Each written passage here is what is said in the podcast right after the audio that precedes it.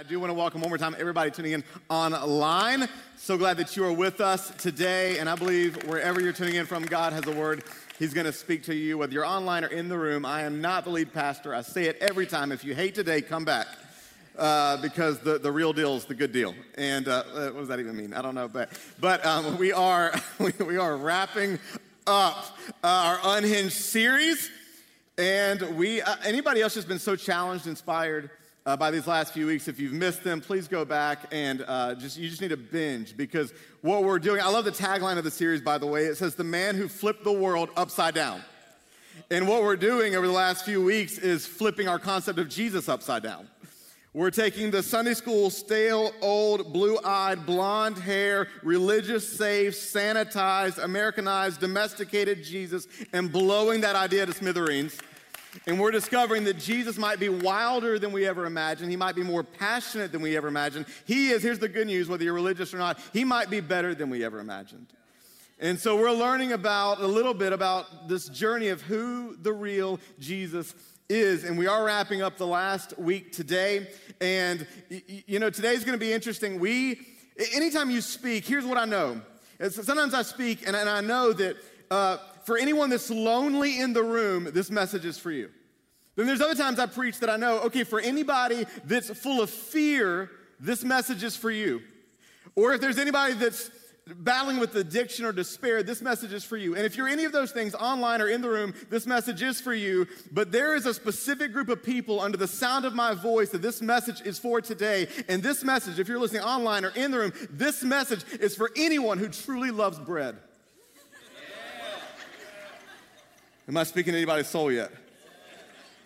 So it doesn't matter, you know, today you may, you may be a Christian, an atheist, a Muslim, a Satanist. If you love Olive Garden breadsticks today, this message is going to speak to straight to your gut. It really is. Do you love bread? What kind of bread do you like? I, um, uh, my dad, so my, I'm, I'm, from the South, and my dad is old school Southern. Anybody, anybody know any kind of like old school traditional people that they have to have bread at every meal? And if you know me, like one of my, I don't know if it's a flaw, but one of my weird things is I like to go to sometimes bougie restaurants where, you know, you pay way too much for a small little plate. And n- never, it never fails. My dad will, he'll be like, or they're, they're bringing out bread with that? Uh, and he'll call the waitress, are they bringing out bread? I'm like, Dad, they don't. No, no, no, they, this, no, this is not Golden Corral. They're, they are not bringing out bread with every, but my dad always asked for bread. Um, I, have not had it in a while, but when I started thinking about this, I started thinking, anybody, I've not been there in forever, but Red Lobster, those garlic biscuits? Anybody? Olive Garden breadsticks? Oh, Charlie's rolls? Hey, if you're fasting, can I just give you a cheat? Just don't tell the Lord. Sweet Hawaiian rolls. You just eat 20 of them a day. What you're doing, bread and water. That's all you do. Um, I fell in love with bread when I lived in Argentina for about a year, my second year in college, and I discovered something called pan dulce, which is bread where they would put dulce de leche all over it. Uh, two things that were dangerous that happened in this. I don't know if I'm gonna ever get to my message, but we're just gonna talk about bread for a minute. But um, so two things. I, I, take it from me, don't learn the hard way that pan dulce is also, um, in, in, Argentina at least, slang for, we tell the opposite sex, uh, sweet buns. So just, you know, don't learn the hard way to ask for sweet buns, not call somebody sweet buns. But then also, some of you think about that later. But then also, um, they eat a lot of bread in Argentina. So for the first month after we moved there, a bunch of Americans, all the American girls and a few guys gained 15 pounds in the first month. And they're not as culturally sensitive there. And so all the RAs, I'll never forget the time I walked into the dorm room and several of the girls and one of the guys was crying because they just let them know that morning, just straight up, hey, you, you've gotten pretty fat. I just told him, you've gotten pretty fat. So we're going to talk about bread. And the message that Jesus gives, it, it's, it's about bread and it's challenging and inspiring, but then I got to be honest, it gets kind of weird. Jesus kind of takes a weird turn. And so we're going to go, if you have uh, your Bibles or you have your phone with your Bible on it, John chapter 6, uh, we're going to start in verse 24. This passage is right off the heels of Jesus doing some miracles that, if you've been around church for a while, you're probably familiar with uh, the, the multiplying, the feeding of the thousands through the, the bread and the, the fish, and then Jesus walking on water. Uh, back to a town called Capernaum. We're going to talk about that in a second, where Jesus gives this talk. And so, starting in John 6, verse 24, it says this So when the crowd saw that neither Jesus nor his disciples were there, they got into the boats and went across to Capernaum to look for him. Now I'm going to stop already. I just want to, I just want you to buckle up. By the way, we're going to cover a lot. This passage is long. Is that okay? Tell the person beside you, say, you look spiritual enough for it. You got it. You got it. It's long, and I'm going to stop a good bit along the way, and we'll see where we end up. It's going to be an adventure. Who knows where we'll land, but we'll get there somewhere. Is that okay? Some of you are nervous. Why did I? What is happening? So, um, Jesus, I just want to stop here because if we're going to do a whole series on Jesus, I just think it would be nice each week to learn some interesting facts about Jesus. So, are you okay with a little bit of Jesus trivia? So it says that he went back to the town of Capernaum. Anybody like me sometimes when you're if you're reading through the New Testament, if you read the Bible, you kind of get lost in all the different towns and locations. You're like, okay, Jesus went there, then he went there. I know something about Nazareth. Bethlehem sounds familiar. So just so you know, and hopefully this will help and you'll never forget it, uh, there's four major towns that you hear about in the life of Jesus. Number one, you've probably heard of Bethlehem, right? That's where Jesus was born. He was born in a little town called Bethlehem. Some of you remembering the Christmas uh, song. And then he was raised in Nazareth. That's actually, you don't see a lot of his teenage, adolescent years in Scripture, but he was raised in a town called Nazareth. Interestingly, and just an encouragement for anyone that's feeling rejection today, Jesus was ultimately rejected by that town of Nazareth that he grew up in. So we ended up to going to a town called Capernaum, which we're about to talk about. But if you remember Jerusalem, Jerusalem is also an important city because that's where Jesus visited a lot of times. It's where he ultimately was killed, crucified, and I believe raised from the grave and then came back. But this town called Capernaum I actually had the chance to visit a few years ago in Israel, and I brought just one picture. I promise you, I'm not going to do a slideshow, but I brought one picture. And this is what you see when you go into, I'm just stalling until it comes up. This is what you see when you go into Israel, into the town of Capernaum. It is about to one, two, three, go, and we're going to see it. Maybe not, um, but it is. if it comes up, we'll see. But it's a gate that says the town of Jesus. And the reason it says that is because after Jesus was rejected in Nazareth, he ended up doing most of his life's mission in Capernaum.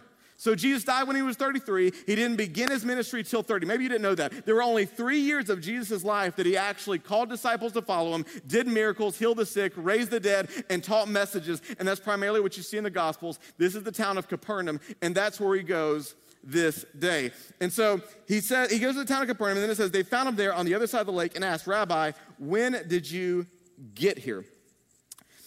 And Jesus replied, I tell you the truth, you want to be with me, listen to this, because I fed you, not because you understood the miraculous signs.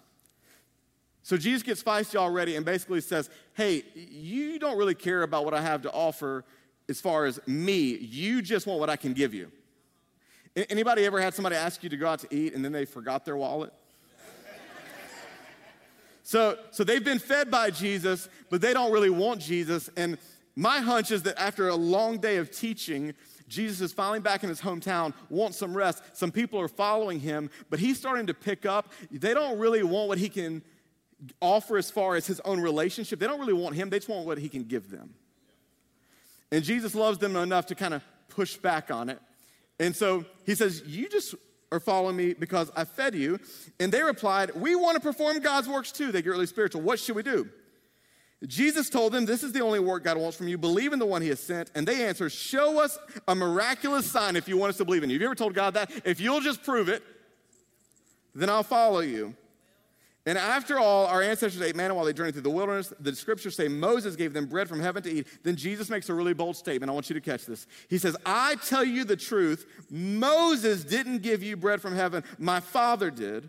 And now he offers you the true bread from heaven. The true bread of God is the one who comes down from heaven and gives life to the world. This is pretty bold. He's saying, hey, you know that little magic trick that, that Moses did in the wilderness? That wasn't Moses. That was actually God through Moses satisfying the cravings of their physical bodies. But now standing in front of you is another form of bread to satisfy the craving of the souls on earth. So he says, This is what you need to know. I know you're really proud of your religious heritage, but standing in front of you is actual nourishment for the human spirit. And so he tells them this. And they kind of get offended, and he goes on, and they say, at first, Give us that bread every day. He replies, I am the bread of life. Whoever comes to me will never be hungry again. Whoever believes in me will never be thirsty again. He's doing what he does best. He's using things you and I understand and physical cravings to speak to the cravings of the soul. It's kind of like if you remember the story of when Jesus met the woman at the well.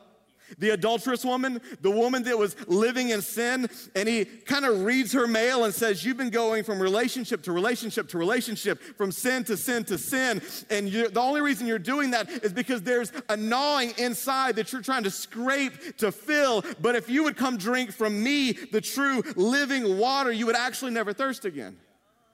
And so he's speaking this in different terms. I love, he's saying the same thing, but in different ways. He's saying, Look, there is a hunger in the world, and I am the living nourishment sent down from heaven to fill it. And so they keep going on. And then, but, but to be honest, I'm gonna skip down. Here's where it starts to get weird. Are you ready for it? He says this. I'm gonna, I'm gonna skip down to uh, verse 53. So Jesus said, I tell you the truth. So it's inspiring so far, right? Right? Jesus like, look, I know your soul's hungry, but I'm here to fill it. But then he gets then it gets weird. Jesus said, I tell you the truth, unless you eat the flesh of the Son of Man and drink his blood, you cannot have eternal life within you. Now, we read these scriptures like we're so used to church, like, oh, that's, yes, I have that memorized. That's wonderful. Eat his flesh and drink his blood. that kind of reverse Dracula philosophy is everything I've lived by for the last 23 years. I, but I want you to picture the staff of Jesus listening to this moment, right? I picture Thomas freaking out. Wait, what did he just say? I, or, or, you know, John, maybe he's writing the gospel and he's writing it and he just kind of, he's like, this is so good. Oh my gosh, this is to great, great manuscript. And he's just writing it and he's like, wait, what did you say? Did you say drink his blood? Oh, okay. oh no. Hey, uh, Judas, did you swap out his message notes again? I knew. You always do this. Judas, you try to give him the wrong, cut the teleprompter, cut the mic. I, I just picture like John saying, okay, last week was amazing. At worship night, when Jesus did the whole thing of multiplying all the food, that was amazing. That got about 20,000 shares on Facebook. But I'm telling you right now, Bartholomew, there's no way you can make an Instagram reel out of this moment. There is no way, even if you slow it down and put inspiring music behind it, that you can cut a clip of Jesus saying, Welcome to our online church. You must drink my blood and eat my flesh. There's no way we can do it. And I imagine there's somebody in the audience that's saying, See, this is why I don't go to church. My Uncle John always told me, You go there, they only want two things they want your money and they want to turn you into a cannibal.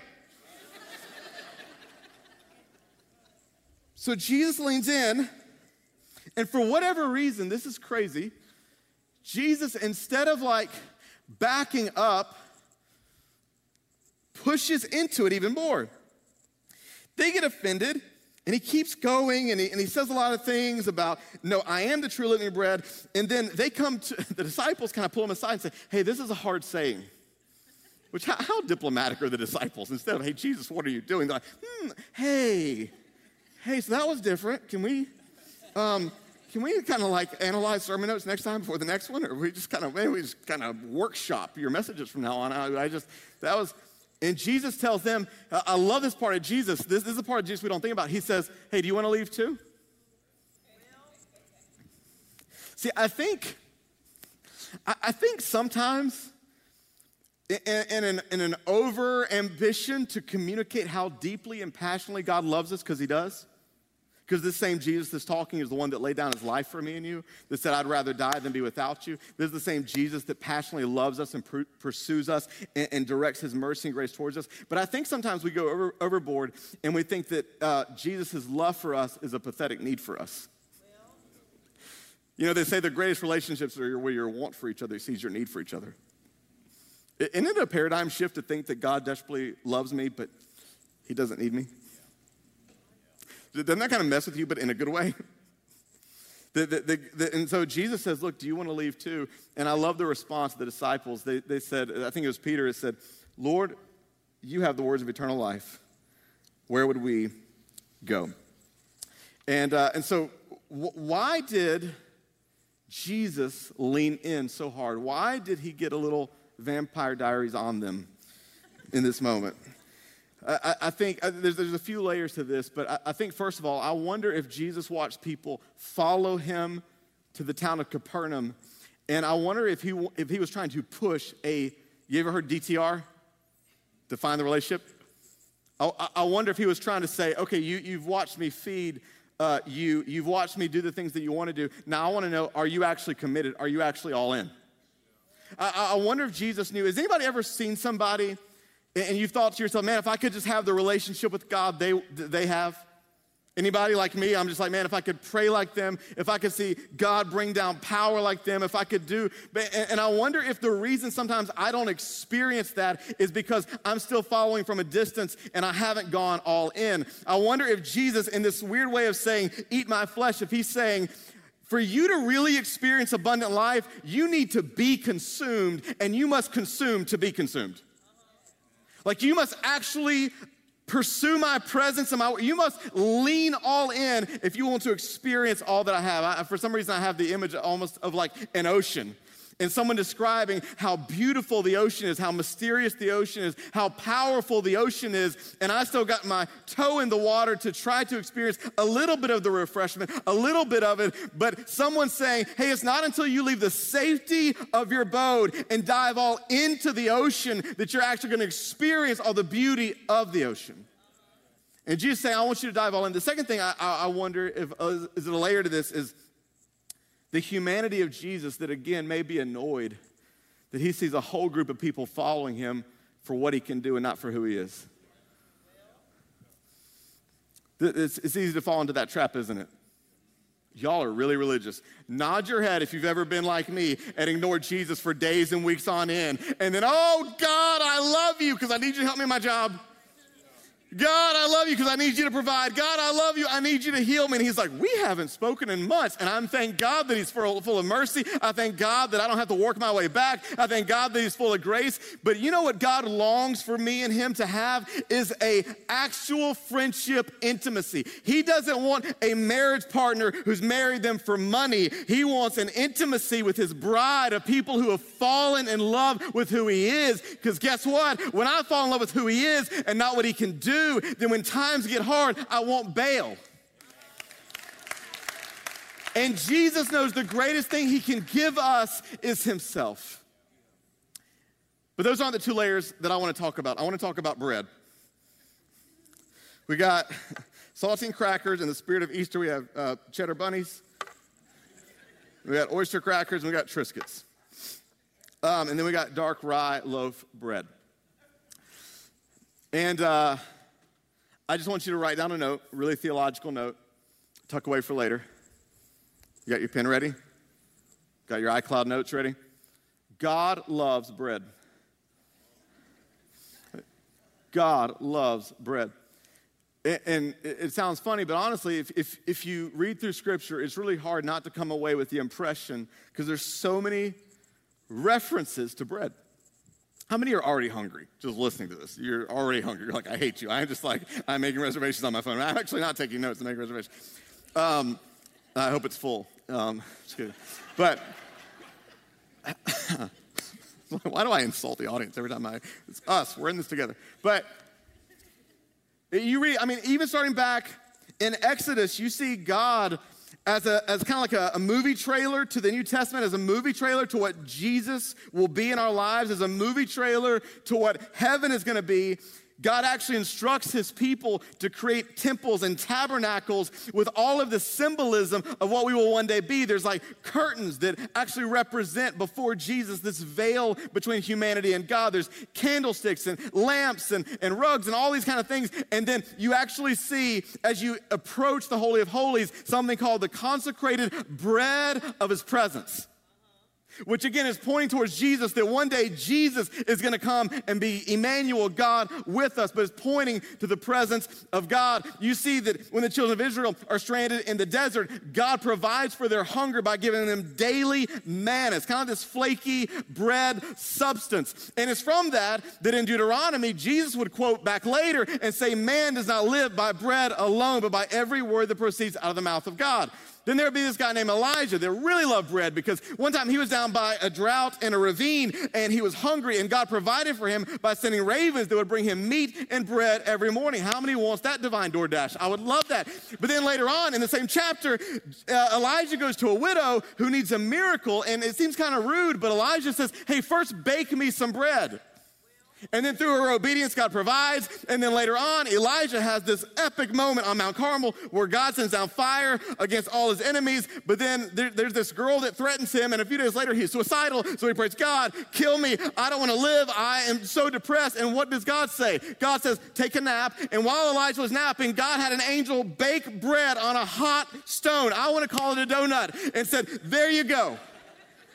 And the Bible says that on that strength, Elijah fled. All throughout the Old Testament, you see all of these references of bread. And then I know I'm getting excited, but you're gonna, you're gonna go crazy when I tell you this. Or maybe you won't, but I am. But then you go to the New Testament, and guess what? Jesus is born. He says, I'm the bread of life. And let's do a reverse trivia from a few moments ago. So you have Jerusalem, where Jesus was died and raised from the dead. Then you have uh, Capernaum, where he did his life's mission. And then you have Nazareth, where he was raised. And then Bethlehem is where he was born. And does anybody want to take a stab at what Bethlehem means house of bread.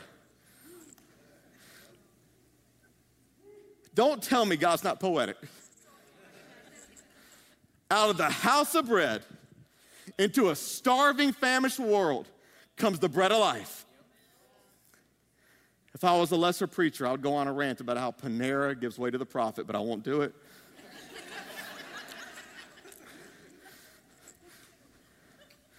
But Jesus comes along, Adrian. He says, I'm bread.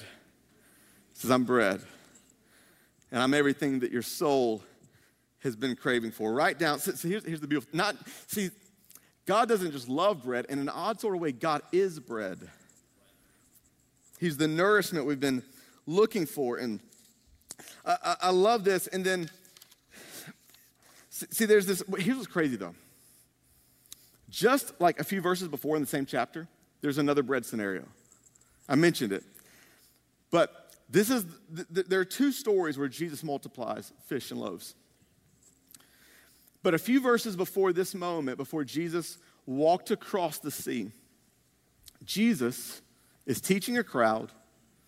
They get hungry. And then he says, Okay, well, I've met all your spiritual needs. Go home. That was a joke. He, he didn't do that. He he said to his disciples, Feed them. And they said, Well, we can't physically feed them. And he says, Here's how we're going to feed them. And God does this huge miracle supernaturally. He steals a little kid's lunchbox and, and multiplies all the food. But I saw something this week that I don't know if you're a personality typing person. I, or Enneagram, uh, some of my friends argue, but I, I'm an Enneagram 3, and and what that means is if I'm not careful, I can get my value, my, perf- my, my sense of significance from achievement or performance or the opinions of others. Anybody struggle with that when you're unhealthy? We're going to have, I know we don't do this a lot, we're going to have an altar call for lying, like right afterwards.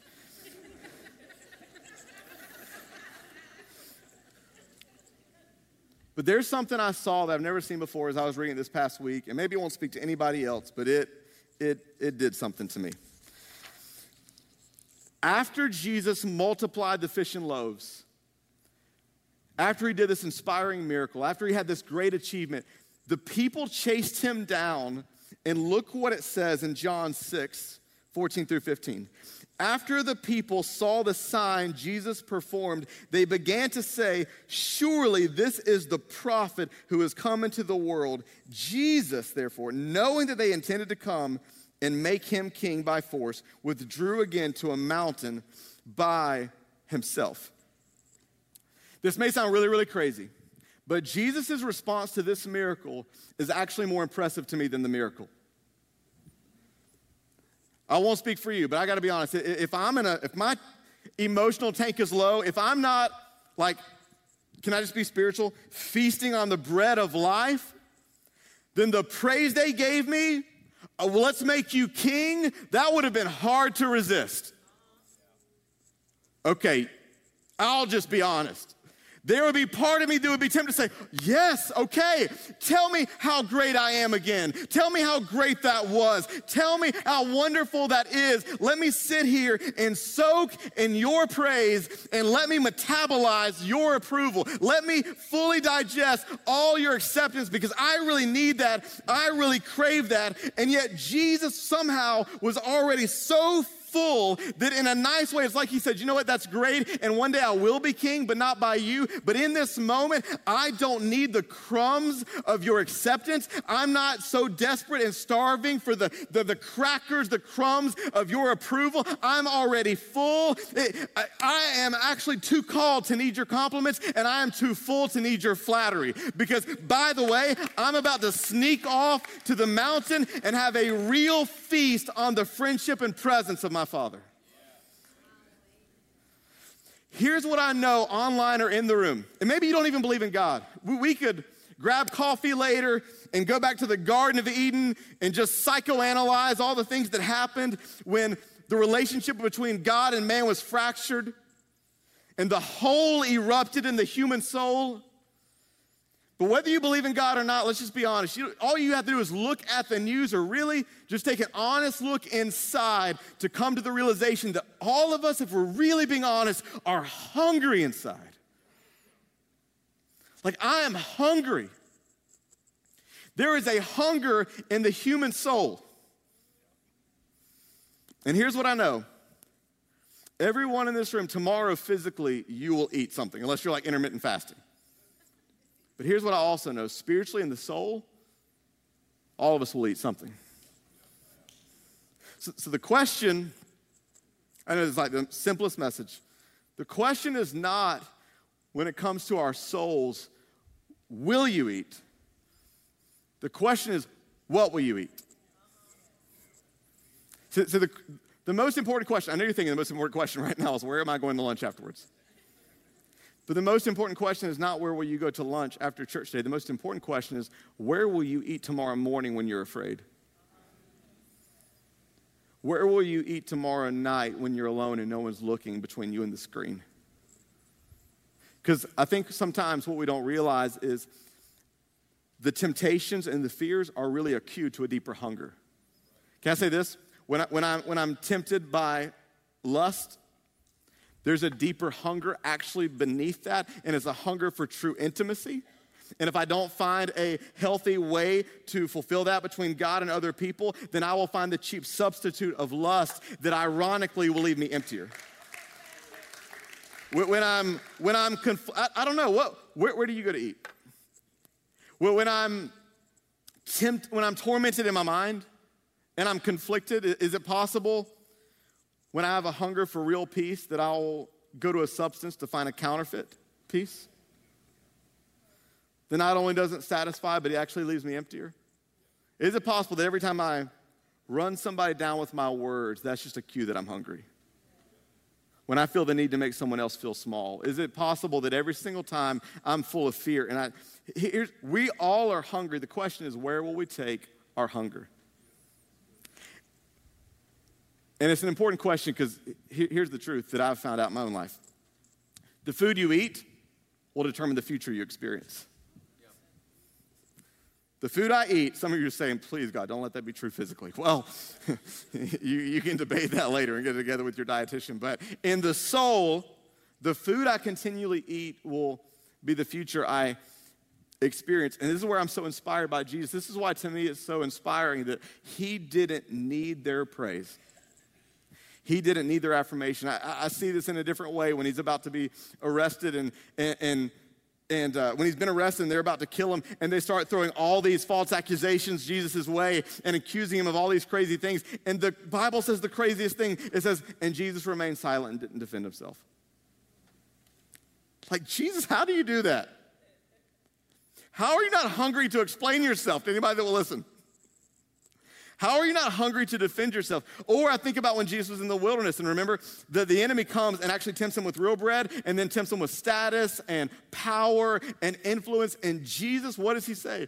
He says, Man does not live by bread alone, but by every word that comes out of the mouth of God. It's almost like he's saying, I know this sounds cheesy, but it's almost like he's saying, I have already tasted better bread, so I don't need your cheap crumbs. But we, but see, here's the problem. When I'm hungry, I'll go somewhere, won't I? It's, sometimes, anybody like me, you get restless and it's hard to like sit still. You guys, I mean, y'all need to all come up here. I'll sit over there and take notes. Anybody, um, for lack of a deep contentment and peace in your soul, you just mindlessly scroll on social media. And later on, you just realize that was just empty calories. I'm wasting my life with empty calories. Hello?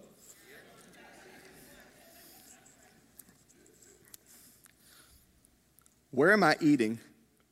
Because here's the other dangerous thing, too. You ever noticed you get hungry enough, you'll eat anything? I said, uh oh. Some of you think about Esau in the bowl of soup right now? Or the prodigal son that eventually eats the slop from the. I've noticed when I get hungry enough, I'll eat anything. Here's a, here's a question today, because this is what changed my life about 10 years ago. But could it be possible to, to feed and retrain our taste buds to actually have a hunger for God? Well, one of the things I remember um, I've probably shared this before, but I remember about 12 years ago, or whenever it was, that was in Argentina. I came back from Argentina, and God had really just done a, a, a kind of a supernatural work in my life. And I remember that first week, I went to a Mexican restaurant, and they need to put some good. By the way, just this is just a, a note. They're getting ready to put a taco place called Torchy's in Columbus, and it's going to change your life. You just need, write that down, add it to your notes later. But there is a. Uh, you just get all kind of things from these messages, but I was at a Mexican restaurant and, and I ate like two chicken cheese quesadillas. And you know that feeling when you're like just absolutely so full that the food you saw a minute ago now looks disgusting and repulsive? And you, you tell yourself, I'll never eat again for the rest of my life? Well, it was that moment. I'd eaten, I'd just eaten way too much. Someone comes and sits down, and I see what they what they've picked to eat, and uh, and I had that weird, you know, thought like, how, how is it? This is weird that I I craved this 20 minutes ago, and now it looks repulsive. And this may sound really super spiritual. I'm not that person that hears an audible voice from God, but I just really felt deep in my heart, and I'll paraphrase. It was almost like God was saying, and this is why you're not hungrier for me, because so many times you're already filled with so much junk. And and the next day, but here's, what's, but here, here's what was interesting. And so I, I found I, I, in that season, and I wish I could say I've been consistent with this, in that season, I found the power that, here, here's a principle in physical and soul you hunger for what you feed on. Can I say some of you are like, why would you ever fast? You know the power of fasting?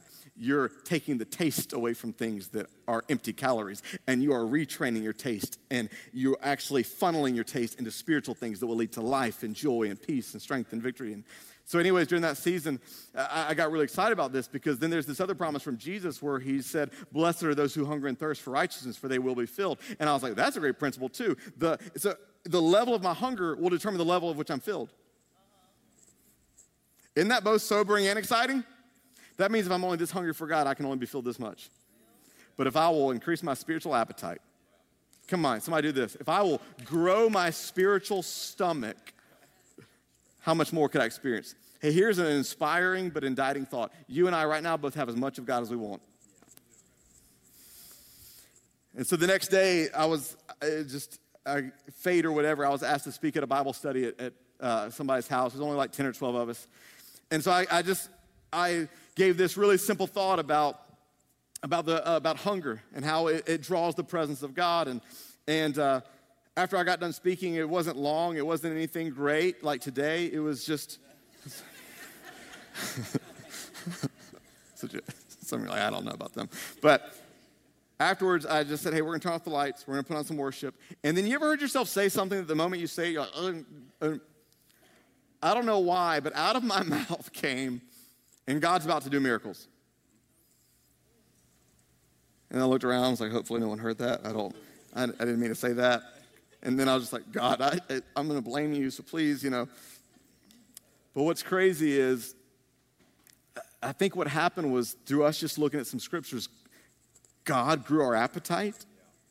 And in the vacuum of that, he was able to come. And I'm just telling you, it may sound really spiritual, an unusual sense of God's presence filled that room. And later on, we found out people had been addicted from, I mean, lifelong secret habits of addiction and Um, and, and, then at the very end, the, the, the pastor, the worship pastor and his wife came up and they missed my great small group talk, but he had to carry her up the stairs. It was on the third story because she had had a fluid build up on her knee for the last three weeks and not been able to walk. But she entered that room where the presence of God was just so thick and she began to weep and she said, Would you guys pray for me? And I know it sounds crazy, but we prayed for her. And I'll never remember right there on the spot, God touched her and healed her. Literally, we watched it and the fluid buildup disappeared and she walked out of that room there's several other things like that that happened that night what are you saying rush you have powers absolutely not what i'm saying is god draws near to hunger and when we if you and i can come to a place where we take the human hunger in our souls and stop feeding on crumbs but redirect it i, I love you know matthew 6 blessed are those who hunger and thirst for righteousness for they will be filled i love the message paraphrase it says whip up a spiritual appetite for god what if we whipped up a spiritual appetite for God? So there's a question where are you eating? Where are you eating? And uh, Jesus comes along and says, I'm the bread of life. And if you're anything like me, you, you, next you think, okay, that sounds really spiritual. But how do I eat this bread? You ever, you ever just read things like that and you clap? You're like, okay, that sounds great. How do I do that? And I do think there's more mystery in it than we'll ever know. I do know for me, the longer I follow Jesus, the more and more I taste of how good he really is. There's some things that don't come through feeling, they come through following. Um, but a, a, practical thought, and um, Janice, you can get in place, I'll shut up eventually. But I, when, when I thought about this question of how do we taste of God, for whatever reason, I thought of the baptism of Jesus. Matthew 3 16 through 17 says this It says, After his baptism, as Jesus came up out of the water, the heavens were opened, and he saw the Spirit of God descending like a dove and settling on him. And a voice from heaven said, This is my dearly loved Son who brings me great joy. And it may sound weird, maybe you think it's a, but I just saw a few things in there that just leapt out to me. Number one, Why was Jesus not hungry? Why was he not scraping and clawing for what people think? And does this person approve of me? And what are they saying? And I need, I need. Well, no wonder, because before Jesus ever did his first miracle, before Jesus ever did his first good deed, he heard the Father from heaven speak and say, This is my son. I love him. He brings me joy. And that's going to set somebody free in the room today that is trapped in the prison of performance or the prison of insecurity, that you are living and dying off the crumbs of what other people think or your last good performance. That before Jesus healed one person, taught one message, God said, I don't love you for what you can do. You're my son, and I give you my full approval. And I'm proud of you. And it was therefore from acceptance, not for acceptance. It was from approval, not for approval. It was from relationship, not for religion, that Jesus, full and secure and confident, satiated by the bread of his Father's approval, said, I am now free to come and serve the world. And I need that. How about you? So, first, how, how do I taste? It's, I don't get in this book daily because it's a good religious thing to check off. I get in this book daily because I need to get in my soul what God Almighty says about me. I need to, I need to eat the word of God until it gets in my bones. I can't wait till later on when I'm tempted and then wonder why I was too weak to fight off temptation, wonder why I was too weak to not get angry, wonder why I was too weak to not respond how I want to respond. I want to be the kind of person that in the morning I have a feast. And then throughout the day, I taste the bread of his presence. And then by the time the enemy comes, I say, I've already eaten. I don't need your crumbs. I've already eaten. I don't need stolen bread. I don't need poisonous, toxic, stale crumbs I've already eaten. I'm already full. You can't tempt me with the dessert if I've already had three filet mignons. Hello? And so God did that. Here's another thing I say. I see. It says the Spirit of God descended on him. There's a lot of layers to this, but if I'm gonna live a life so full that I'm not only resistant to sin, but I overflow with joy, overflow with peace, I'm gonna need to live a life drenched with the Spirit of God. I'm gonna need to live a life of, again, go back to Exodus, the consecrated bread of His presence. In His presence, there's fullness of joy in his breath, in his presence, his strength, in his presence. That, that means that my, my deepest worship cannot be on Sunday morning, but it needs to be throughout the week when I'm in the car pouring out my praise to God, inviting his presence. Hey, I know this sounds cheesy. What if my dad was right? What if we should have bread at every meal? What if I should invite his presence into every moment? What if I need more than two hours on a Sunday? What if in the car this week, when I'm full of loneliness, instead of going to my coping music mechanism or doing the thing that I usually do, in that moment, I stop and say, God, I invite you into this moment. I invite your spirit into this moment.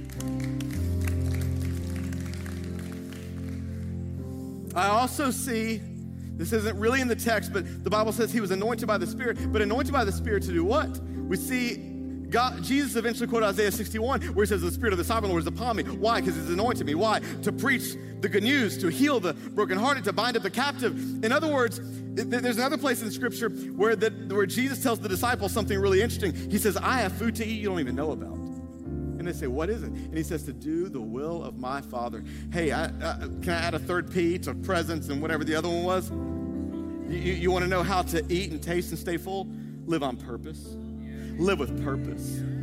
You, you know, one of the reasons so many of us are so burnt out, it's not because we do too much, it's because we do too much of what we're not actually wired to do, designed to do, destined to do. See, when you actually live into the destiny, into the purpose, when you live to serve the world, when you live from a place of I'm on mission, when you live from a place of passion, it's actually self renewing.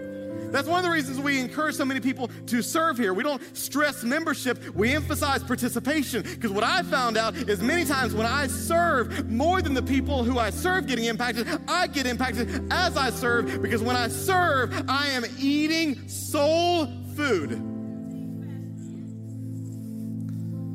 And then, most of all, because it's not a formula, what, what did God give him? You see it, He gave him relationship. We learned last week the truth is not an idea, truth is a person. Bread is a person. And his name is Jesus. Last week I saw Tommy and a few people. I went to Cleveland to watch them do a fitness show. And Tony, I don't know if Tony's in here or, uh, anyways, uh, I went to Cleveland and several people in this community did a fitness show. Is that what it's called? I don't know. And they won trophies. And I walked in and I, and I knew I knew one thing immediately. I looked at them and I looked at me and I thought, I don't belong. I don't, I don't, I do not belong in this place. They let me in somehow, but I do not belong. But you know what? At the very end, it was really cool. We all went out to eat, celebrate Tommy, and uh, it's such a discipline what they go through. And hadn't eaten bread or really probably carbs in weeks.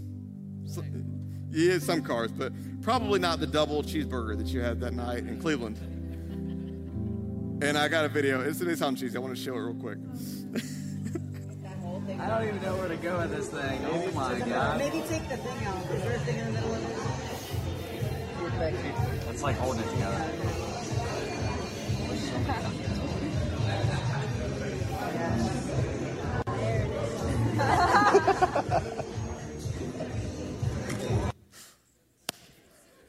that is the expression of someone that's not eaten good in a long time. And some of you have not eaten really well in a long time. And if you're just being really real, you're kind of starving today. And maybe you've eaten more than empty calories. Maybe you've eaten some things that have actually left you emptier and more painful. But there is a healing nourishment.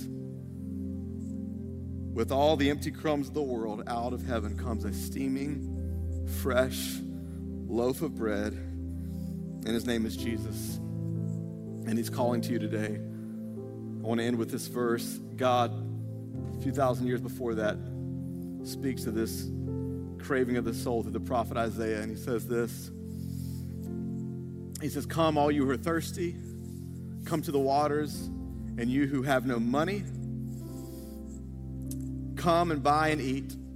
Come buy wine and milk without money and without cost. And then he goes on, and let's go to the next slide if we can, or I can go to it. Why spend money on what is not bread and your labor on what does not satisfy? Listen, listen to me, and eat what is good, and you will delight in the richest of.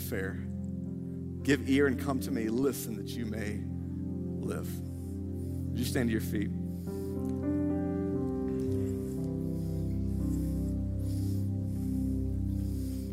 Wherever you're at, God is saying today, I am the nourishment that your soul craves. Quit just striving on that which does not fill you. Every head bowed, every eye closed. If you're in this room and you would just be honest and say, My soul has been hungry and I need to be filled today, would you be so bold to raise your hand? I want to pray for you. There's hands, a lot of hands. If we're honest, it's probably as most of us. If you just just be bold, hand straight to heaven. And I want to pray a prayer. God, I thank you for every honest person in this room and every soul that would just say, God, my soul needs a fresh touch. And I pray that the same spirit that descended on Jesus would fill them now. I pray you would fill them with power. I pray, oh God, that you would bring healing. God, anybody in the room that does not know you, that has not been introduced to the bread of life, God, today I pray they would not leave before finding someone and saying, I need to meet this Jesus. I need to meet the bread of life. And so, God, today in your presence, would you touch everybody under the sound of my voice? If we have self inflicted wounds from eating in the wrong places, would you heal them now? I pray an impartation of strength to every spirit that feels famished and weak and anemic. I pray a touch of your power. And God, we just commit today as a people that moving forward, we're going to eat at the table that you've set. Even for all of us that may be walking through pain right now. Lord, Psalm 23 as I walk through the valley of the shadow of death, in the presence of our enemies, you prepare a table before us. And we choose to eat at that table today in Jesus' name. Amen. Thanks so much for tuning in to this message. I hope that it encouraged you and inspired your faith. If God is doing something in your life, would you take a moment and let us know? We want to connect with you and we want to be able to pray for you. All you have to do is shoot us an email to hello at the x.church, or you can always send us a DM on one of our social media platforms. And if you know somebody that would also be encouraged by this very message, why not take a moment and just share it with them right now? And as always, I want to say thank you to every single person who so generously financially supports this ministry so we can continue to get messages like these out to people all over the world. We believe God is building something special and you're a significant part of it. Until next time, have a great day.